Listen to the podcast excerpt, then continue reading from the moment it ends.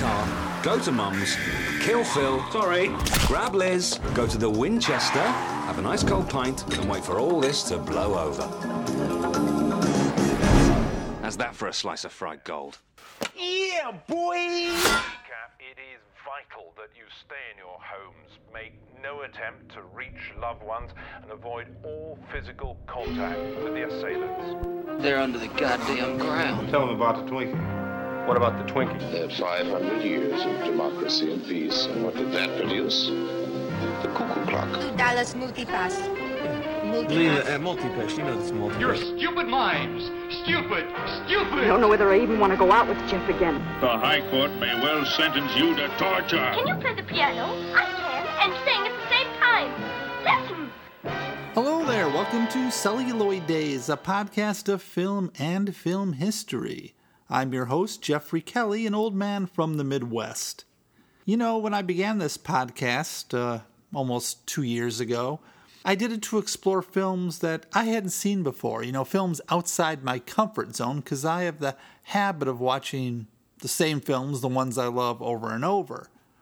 And although that's the case, today I'm going to step back into my comfort zone and talk about a film that I just love, and that's the zombie comedy classic from two thousand four called Shaun of the Dead. Do you know, I don't think I've got it in me to shoot my flatmate, my mum, and my girlfriend all in the same evening. What makes you think I've taken you back? But before we get started with that, I want to tell you about a vision I had the other day. You know, there's been a lot of talk lately about A I technology. And, well, I get it. A lot of people have concerns, and new technology always causes some unpleasant changes for certain people. And I hope that somehow it'll sort itself out in the end. So instead of thinking about the dark side of artificial intelligence, I was thinking of the good that it could do, how it could help mankind. Now, I have this idea, and I, I know we're not there yet, but if A I technology gets a little more advanced, I have an idea of how it could be used for something important. I know this might sound a bit strange, but do you think we can, one day, use this new marvel to, you know, um... substitute one actor for another?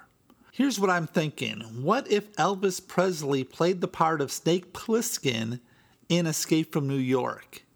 How cool would that be? In fact, I was thinking about putting the king of rock and roll into all types of films. You know, Dracula, The Maltese Falcon, Dirty Harry. Well, the possibilities are endless. And, you know, I'm not even that big of an Elvis fan, but, you know, I mean, in his day, Elvis made all these silly musical comedies that, let's face it, no one really wants to watch. What if Colonel Tom Parker had more of an imagination and put Elvis into more interesting roles? We could find out with A I. That could be the answer. Anyway, back to today's show, Shaun of the Dead. The film stars Simon Pegg, Kate Ashfield, Lucy Davis, and Nick Frost. It was written by Simon Pegg and Edgar Wright, with Edgar Wright also directing. It was the first of three films that are called the Three Flavours Cornetto Trilogy. And I guess they're called that because Cornetto ice cream cones are in all three of the films. Besides Shaun, there was two thousand seven's Hot Fuzz and two thousand thirteen's The World's End. Each one of these films, in my opinion, is an enjoyable watch, though I thought Shaun was the best of the group. I know other people who think Hot Fuzz is the best, but to each his own. Let's begin talking about the director of all three of these films, Edgar Wright. It's worth pointing out that the reason that he eats the strawberry cornetto is when I was at art college and I was very hungover, I had a hankering for some ice cream in the morning, and it really helped my hangover. And after that, for a very long time, the cornetto became my hangover cure. I don't know if there's any medical basis in that idea, but I like to believe that it's true. Edgar Wright is an English filmmaker who was born on April eighteenth, nineteen seventy-four. He graduated from the Bournemouth and Poole College, receiving a national diploma in audiovisual design. His first film was the low-budget independent spoof western, A Fistful of Fingers. It was successful enough for him to get work in television. One show he worked on as both a writer and director was the six-episode comedy series Asylum. Two young actors in this series were Simon Pegg and Jessica Stevenson. Now, Wright has a unique directing style. I mean, you know an Edgar Wright film when you see it. He has this fast-paced, kinetic editing style, which is a combination of visuals and sounds. One of the prime examples of this is when Shaun works out his plan for the day. Okay. Take Pete's car, go round Mum's, go in, deal with Philip, sorry Philip, grab Mum, go to Liz's, pick her up, bring her back here, have a cup of tea, and wait for all this to blow over. Perfect. So two years after the show Asylum, when Pegg and Stevenson were developing a sitcom called Spaced for Channel four, they asked Wright to direct. Now, if you've never seen Spaced before, you should. It's a very charming show, and it has a lot to do with Shaun of the Dead. Simon Pegg. Is there anyone out there who doesn't like Simon Pegg? Look, I don't care what the telly says, all right? We have to get out of here. If we don't, they'll come up here and they'll tear us to pieces, and that is really going to exacerbate things for all of us. Anyway, he was born Simon John Beckenham on February fourteenth, nineteen seventy. He's an English actor, comedian, and screenwriter. He studied English literature and theater and graduated from the University of Bristol in nineteen ninety-one with a B A in theater, film, and television. For a while after college, he worked as a stand-up comedian. He said, "When I graduated from university where I studied theater, film, and television, I went into stand-up because comedy was something I enjoyed, but also it offered me a certain autonomy that I wouldn't have if I was sitting and waiting for the phone to ring as an actor. Then I drifted into comedy acting through doing stand-up, and that was something that I really enjoyed. But it wasn't the only thing I ever wanted to do. There was a time when I was younger that I wanted to be at the Royal Shakespeare Theatre." His stand-up led to parts in shows like Faith in the Future, Asylum, I Am Andrew Partridge, and Hippies. Finally, he co-created the show Spaced. Another star of the show Spaced was Nick Frost. You got your pint? You got your pig snacks? What more do you want? Oh. Your favourite monkey? Shall I do Clyde? Frost is a British actor, comedian, and screenwriter. He was born Nicholas John Frost on March eighteenth, nineteen seventy-two. He had sort of a depressing childhood. At fifteen, his parents' business failed and they lost the family home, and later he witnessed his mother having a stroke due to stress. He was forced to take a job at a shipping company to support his family. He was working at a North London Mexican restaurant at the same time as Simon Pegg's girlfriend. She told Pegg, "There's a guy at work who's really funny." Eventually, Pegg said, "My relationship with her ended, and I got Nick in the deal." The pair ended up sharing an apartment, and Pegg gave Frost a role in Spaced. The show Spaced is about two twenty-something Londoners who, despite having just met, decide to move in together. The first series was seven episodes, and it was successful enough to convince Pegg and Wright to work on a film. Edgar Wright said, "My parents didn't have a V C R. I was obsessed with zombie movies without ever seeing them through reading magazines like Fangoria. Simon and I bonded over the fact that we were obsessed by Romero's nineteen seventy-nine movie Dawn of the Dead." Now, Pegg had written an episode of Spaced in which his character is playing Resident Evil, and that becomes real. Pegg said, "It was an excuse to participate in a little bit of zombie action." But Wright said to him, "We should do a zombie film." They came up with a title for their film called Tea Time of the Dead. Now, it was quickly decided they didn't want to do a parody of a zombie movie, but do an actual zombie movie. Now, zombie films weren't as big then as they are these days. After Michael Jackson's Thriller video with dancing zombies came out, the gender had pretty much died out. Now, Pegg and Frost lived about two minutes walking distance from a pub called The Shepherds, and they were regulars. Nick would say, "You should go to a pub in a zombie apocalypse. You've got food and drink, and the doors are really heavy." This was the genesis of the Winchester. The pair were more than regulars at Shepherds. They basically lived there. And like in the film, they would make up backstories and nicknames for the other regular drinkers in the pub. Coccidal maniac.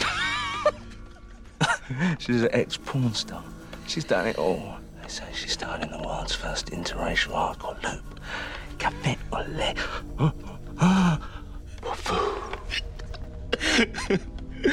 Okay, what about John then? The film was written in about eight weeks, and it was a tribute to the original film Dawn of the Dead. The idea of Shaun and Ed being the last to know about the zombie apocalypse was inspired by a real-life event in Edgar Wright's life. He missed the two thousand one foot-and-mouth epidemic by simply not watching the news for a few weeks. One day he turned on the T V to see cattle being burnt, leaving him confused. Because of this, he thought, is it plausible that the world could be ending and these guys could be the last to know? They decided that since they were fans of the George Romero zombie films, they would follow the same basic rules. You know, things like if you get bitten by a zombie, you become a zombie, and all that kind of stuff. It was sort of like what was happening in America in George Romero's films had come to Britain. And the character of Shaun was sort of a combination of Wright and Pegg in their earlier lives. Wright said, "For my part, Shaun of the Dead was my apology for being a complacent, useless boyfriend. I probably settled into a relationship too young and got complacent and wasn't really trying as hard as I could. Shaun definitely has elements of ourselves in him." Of course, the film was a vehicle for Pegg and Frost, but the supporting cast is also fantastic. To play the part of Pegg's girlfriend, they picked the beautiful Kate Ashfield. Things will be fine, I promise. You promised you'd stop smoking when I did. What? You promised you'd go back to the gym. I... You promised you'd try drinking red wine instead of beer. Well... You promised you'd come on a holiday with me. Well, we went to Greece, didn't we? We met in Greece. That's a rave. It's just not the same. Kate was born in nineteen seventy-two and had been acting in British films and T V since nineteen ninety-four. She said of her casting, "I was at the British Independent Film Awards and Simon and Edgar came up to me. I didn't know either of them. They said, 'We're writing a zombie romantic comedy and we'd love for you to be in it.' I was like, great, I don't know what that is." Then a year later, there was a script and it was fantastic. Now, Kate has one of those faces that, well, the camera just loves. She's so perfect in this movie. And she's been working steadily ever since it was made. Though, personally, I can't say that I've seen her in anything else. The great Bill Nighy plays Shaun's stepfather, Philip. "I'm quite all right, Barbara. I ran it under a cold tap. I really think... We had our jabs when we went to the Isle of Wight. But Philip... It's a lot of overblown nonsense, a lot of drug nuts running wild." Nighy was born in nineteen forty-five and is still alive today. He is just a wonderful actor. He was a theater actor for most of his early acting days and didn't start appearing in films until he was twenty-three. Bill said, "The script was one of the best I ever read in my life. It's perfect."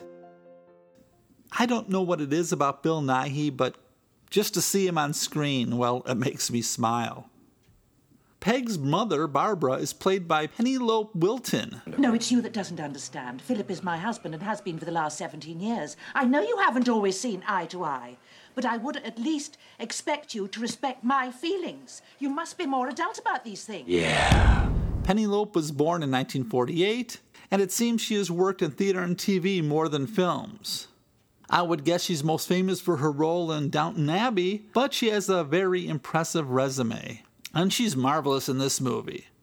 But I can't help but wonder if her name Barbara was chosen just so they could do the Night of the Living Dead joke. "Listen, Mum, sit tight, okay? You're not safe there. We're coming over." "I don't want to cause a fuss." "We're coming to get you, Barbara." Lucy Davis plays Diane, one of the two friends of Liz. "Shake out, nice and limber. Or not. Now, take another look at the way he moves. Remember, very limp. Almost like sleepwalking. Look at the face. It's vacant, with a hint of sadness." She was born in nineteen seventy-three. She's probably best known for playing the receptionist on the British television series The Office. You know, on a side note here, I feel bad because all of these actors are wonderful, and they all have pretty impressive resumes, but I don't know any of them because I guess I don't watch a lot of British T V.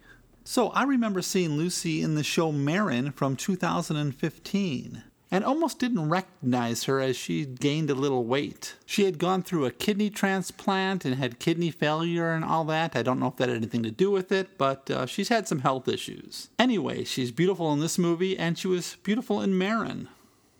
Her boyfriend in the film, David, the young man with the Harry Potter glasses, is played by Dylan Moran. Look, Lizzie, she's going to change. You know I'm right. And when she does, she'll come back and she'll kill all of us. That's what your ex can't seem to realize. He, I believe, is a stand-up comedian as well as a writer. He created and co-wrote a T V show called Black Books. He appears occasionally in film or on T V. He plays his character so wonderfully that I wanted to slap him more than once. He obviously doesn't like Shaun and is only dating Diane because he lost out on Liz.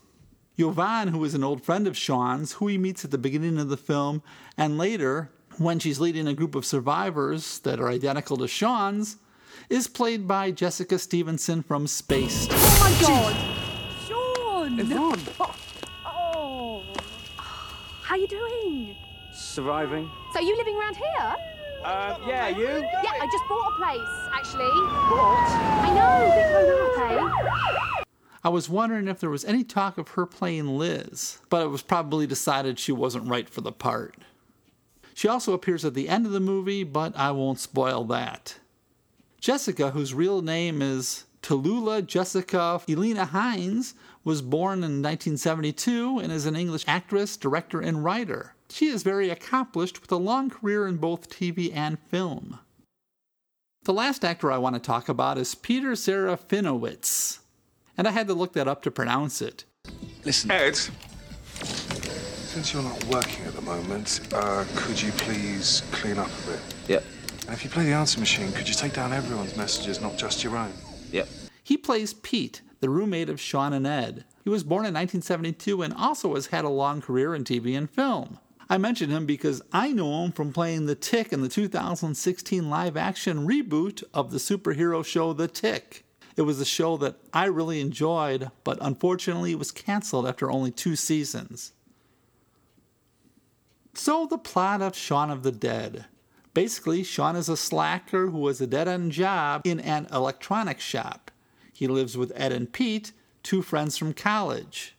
Pete takes life seriously, and Ed, well, he just wants to sit around drinking beer and playing video games, and sometimes he sells weed. As the film opens, Shaun's girlfriend Liz is telling him that she can't live like this anymore. It's just with Ed here, it's no wonder I always bring my flatmates out, and then that only exacerbates things. What do you mean? Well, you guys hardly get on, do you? No, what does exacerbate mean? It means, um... to make things worse. Right. They're going nowhere, spending every night in a pub called the Winchester. She is supported in this view by her two friends, Diane and David.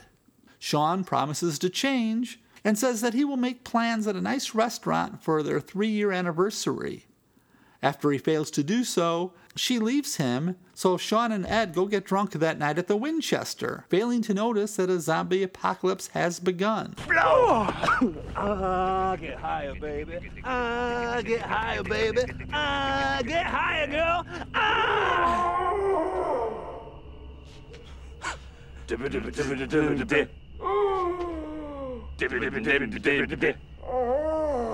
What's he do? Just say bass or freeze. The next morning, the new horrible truth finally dawns on Shaun and Ed, and they begin a quest to save Liz, David, Diane, Ed's mother, and her new husband, Philip. The idea? Take them all to the Winchester. Although no one official is prepared to comment, religious groups are calling it Judgment Day. There's panic on the streets of London. As an increasing number of reports of serious attacks on people who are literally being eaten alive. A witness reports are sketchy. One unifying detail seems to be that the attackers in many instances appear to be dead excited to have with us here a sensational chart-topping or ideological connection between those committing the atrocities and perhaps more alarmingly there's a girl in the garden. The emergency services have been overrun with calls in the garden. There is a girl. So my favorite scene. There are so many. How do you pick one? I mean, this movie's wall-to-wall favorite scenes. I do like when Shaun and his group are walking through a suburban neighborhood on their quest to the Winchester, and they come across Yvonne leading an almost identical group going the opposite way. Every member of Shaun's party has a similar character in Yvonne's party. Well, we should scoot. Have you got somewhere you're going? Uh, yeah, we're going to the Winchester. The pub? Yeah. Right, well, good luck! I love Yvonne's reaction when Shaun tells them that they're on their way to the Winchester. And then there's the scene, of course, where they all take acting lessons to learn how to pretend to be zombies. Okay, let's try, shall we? Liz.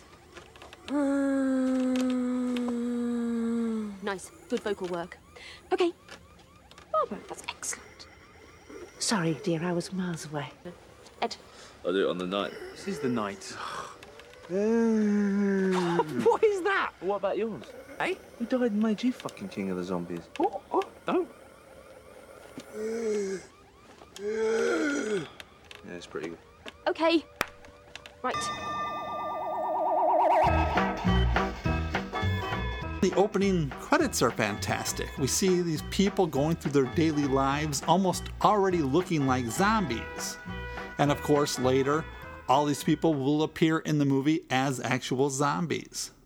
According to Wright, since the film was made on a very modest budget, they saved money by the actors they hired to play zombies. He said, "We saved by encouraging fans of Spaced to be zombies. I think they got paid a pound. We pushed their fandom to the limits," he laughed. "I think some of them were pissed off because of the long hours, but we couldn't have done the movie without those fans." Apparently, when the film was first shown, they got a call from George Romero, who said, "Oh, it's wild, man. I love it." The thing that makes this film so different from almost every other zombie movie ever is that it's not only a zombie film, but in a strange way, a romantic comedy. And the fact that the two main characters are not trying to fix or end the apocalypse. What Wright and Pegg set out to do was make a horror comedy version of Tom Stoppard's nineteen sixty-six tragic comedy Rosencrantz and Guildenstern Are Dead, which concerns two minor characters in Shakespeare's Hamlet. Wright said, "Shaun is not a member of the military, and he's not a scientist who could cure the zombie crisis. It's not his job to save the day. He's just a man who has to try to get through to the end of the day." Now, I have to ask, how could anyone not like this classic? Am I right? It gets a ninety-three percent audience score on Rotten Tomatoes, which is fantastic, but I'm sure there's somebody who fails to understand just how good this film is. Not Brett Spolsetter, twelve, who gave this film ten stars on the I M D B user reviews and wrote, "Maybe the best comedy horror mix of recent years. Shaun, Simon Pegg, is in the midst of a lousy patch. He hates and is embarrassed by his job. He gets no respect from the other employees. One of his roommates is on his case about the other roommate, a slacker friend of Shaun's. His girlfriend is on his case about the fact that all they ever do is hang out at a pub, and he hates his stepfather, who also was on his case about doing something nice for his mum. And if that's not bad enough, suddenly everybody is turning into a zombie. Shaun must both straighten out his life and fight for it at the same time. Shaun of the Dead is a superb blending of horror comedy, a la American Werewolf in London, Idle Hands, Frankenhooker, or the Evil Dead films. It manages to successfully both pay homage to and spoof a number of classic zombie films and horror film zombie mythology in general." Hillary fifteen didn't think it was that good and only gave it seven stars. "Over the top and very funny. Since everyone in the world has seen fit to describe the plot of this movie in excruciating detail, I'll skip all that and just let you know that this was one of the funniest movies I've seen in a long time. The understated, bemused reactions of Shaun and Ed to all that's going around them at first. Are they out there? No, oh wait. They are out there. Sets the stage for this life and death struggle against the undead, or as they will be known in reality T V, the Fun Dead, that will be forever remembered as Z-Day. There is no subtlety here, as the zombies are everywhere and the noise is constant, which is one thing I might have changed. It is quite tiring to watch all this activity over fully the last half hour of the film. Still, it's hilarious without being mean-spirited, even though folks are being gobbled up and ripped apart throughout. Who needs a superhero to save the world when we've got Shaun? Hassan Lu twenty-seven didn't really get it and only gave it five stars. He or she had this to say: waste of time, very overrated. This movie is not that comedy, maybe one scene was a little funny. The movie was so boring, repeated zombie story with some careless scenes trying to be funny. I don't can't understand how this movie reached to a high rating like seven point nine. Maybe it was a new thing in two thousand four, but nowadays in twenty twenty, it's just a waste of time. Now, I read that comment exactly how it was written. And, Hassalu twenty-seven, I counted nine punctuation errors in your one paragraph. And if I noticed them, um, wow. SupaDude two zero zero four three zero called this film overrated and only gave it three stars. Many have excessively praised this movie, but this boat had left me on the shore wondering what I'd missed. Yes, this film has its moments of hilarity, but overall it has a look, feel, storyline, and passable script for a made-for-T V zombie comedy, which dragged on. This movie could have been reduced to a funny five or six minute sketch as part of a general comedy show. My girlfriend even fell asleep halfway through it. By no means is this the masterpiece of comedy that so many are touting, and I suspect it's one of those cult films which everyone and their dog simply has to like to be part of the cool crowd. Talk of a sequel, Yawn of the Dead. So many of these reviews I find hilarious in the fact that just because the reviewer doesn't get the film, the rest of us must be sheep just following the crowd, trying to be cool. And finally, and you know there's going to be one like this, a person who only gave it one star. It was Squad sixty-eight nineteen, and he or she wrote, was looking forward to seeing this movie. I heard so many good reviews about this movie. Best British comedy in years, et cetera, et cetera. So I was surprised at how absolutely unfunny and pointless this grueling hundred-minute feature was. I was constantly squirming in my seat, and not because I was frightened, but because I was desperate to escape the torture I was being subjected to. I think I laughed about three times throughout the film and didn't hear too many other laughs coming from the rest of the audience. If this is humor, then you can bash me over the head and finish me off like the zombies. Be warned. That's the thing about comedy, isn't it? It's so subjective. It's like music. One song can get someone to jump up and dance, while the other just sits in a corner with a frowny face. I, for instance, don't really care for the music of Bruce Springsteen. Others will pay eight hundred dollars to see him play it live. To each his own, I guess. I don't mind that so much, but I do mind is other people who put down other people just for having a difference of opinion. You don't know what you're talking about. The music you listen to isn't very good. You might want to learn something, okay? That type of thing.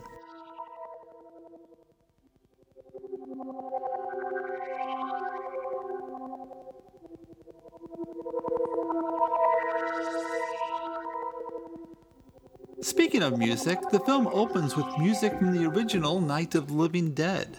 It was stock music, so they could use it very cheaply. In fact, all music from Romero's first film is stock music.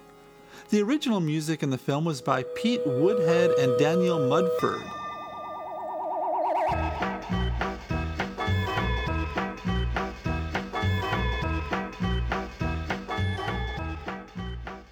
You couldn't find out a lot about these two. Mudford has worked on several Edgar Wright films, but as far as Pete Woodhead, this seems to be his only film credit. I really like the original music in this film, it works, but of course there is so much music by other artists in the film, such as The Specials, I, Monster, Zombie Nation, Chicago, The Smiths, Goblin, and of course Queen. I like the fact that all the music by these artists is diegetic. It comes from tapes or the jukebox or the radio, stuff like that, so it works. Tonight, I'm gonna have myself. Well, who the hell put this on? It's on random. For fuck's sake. Okay, Diane, uh, get Mum somewhere safe. David, kill the Queen. What's the jukebox? Uh, Liz, Ed, grab some weaponry. What about the rifle? It's not real. Oh, cocktails. What do you mean? The flaming spirits, Trambuie, Sambuca, brandy, get a racket. Light it. What? The whole place could go up. What then? How about pool? Stop me now. Okay, John. It's time at the bar. Time shoots out, looking through the sky like a tiger, defying the laws of. So, to wrap things up, here's the thing about this film. When you think about it, they probably would have been better off just to stay at Liz, David, and Diane's apartment, high up, away from the zombies. I mean, really, I don't think zombies can climb. The door looked pretty secure, and I suppose if they did climb up to the balcony like Shaun did, it wouldn't be too hard just to knock them back off. Anyway, where would the fun be in that?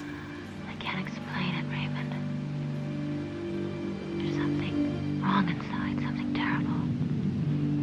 No, she scares me, Raymond. There's something, I don't know. She's she's my baby, my little girl.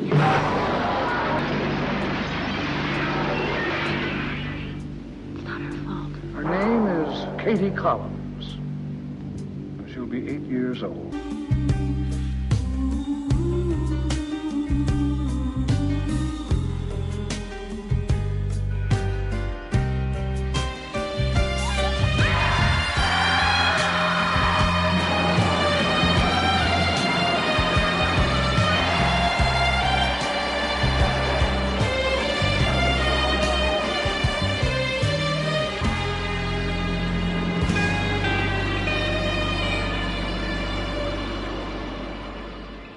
Little bit before I go. You know, I know this film might not be for everyone. It's violent and there's a lot of crude humor. In fact, according to the parental warnings on I M D B, there are forty-five uses of the F word, one of the C word, seven of the S word, and then a lot of other uses of so-called bad language. Most of the other warnings on there are all about the blood and the bashing of zombies and that type of thing. Now, as far as a sequel, according to Pegg, who has joked in the past about doing a Shaun versus a vampire type movie, he now says it's never going to happen, so that's okay with me. This movie doesn't need a sequel. But if you've got any thoughts on Shaun of the Dead or, or with anything else connected with today's show, you can email me at daysofcelluloid at gmail dot com. Days of Celluloid, all being one word. And you know, it doesn't have to be about today's show. It can be, it can be about anything. You can recommend a film to me, provide additional information, or even just say hi. I also have a Facebook page. It's called Celluloid Days. And a Twitter page. It's at celluloid underscore days. So next week, I'm going to talk about a film that I talked about doing a couple of months ago before my short hiatus. It's called The Visitor from nineteen seventy-nine. It stars John Huston, Mel Ferrar, Glenn Ford, Lance Henriksen, and Shelley Winters. It's the story of, um, well, to be honest, I have no idea. It's a bizarre film. I'll try to make sense of this Italian masterpiece next week, and I'll also talk about how Riff Trax treated it. Now, before I leave, I have one more request. If you could leave me a review, hopefully a good one, at wherever you stream this podcast, I'd be forever grateful. Thanks for listening, take care, and I'll be back next Monday. Goodbye. They're under the goddamn ground. Tell them about the Twinkie. What about the Twinkie? They had five hundred years of democracy and peace, and what did that produce? The cuckoo clock. Two dollars multipass. Multipass. Uh, multipass. You know this multipass. You're stupid mimes. Stupid. Stupid. I don't know whether I even want to go out with Jeff again. The High Court may well sentence you to torture. Can you play the piano? I can. And sing.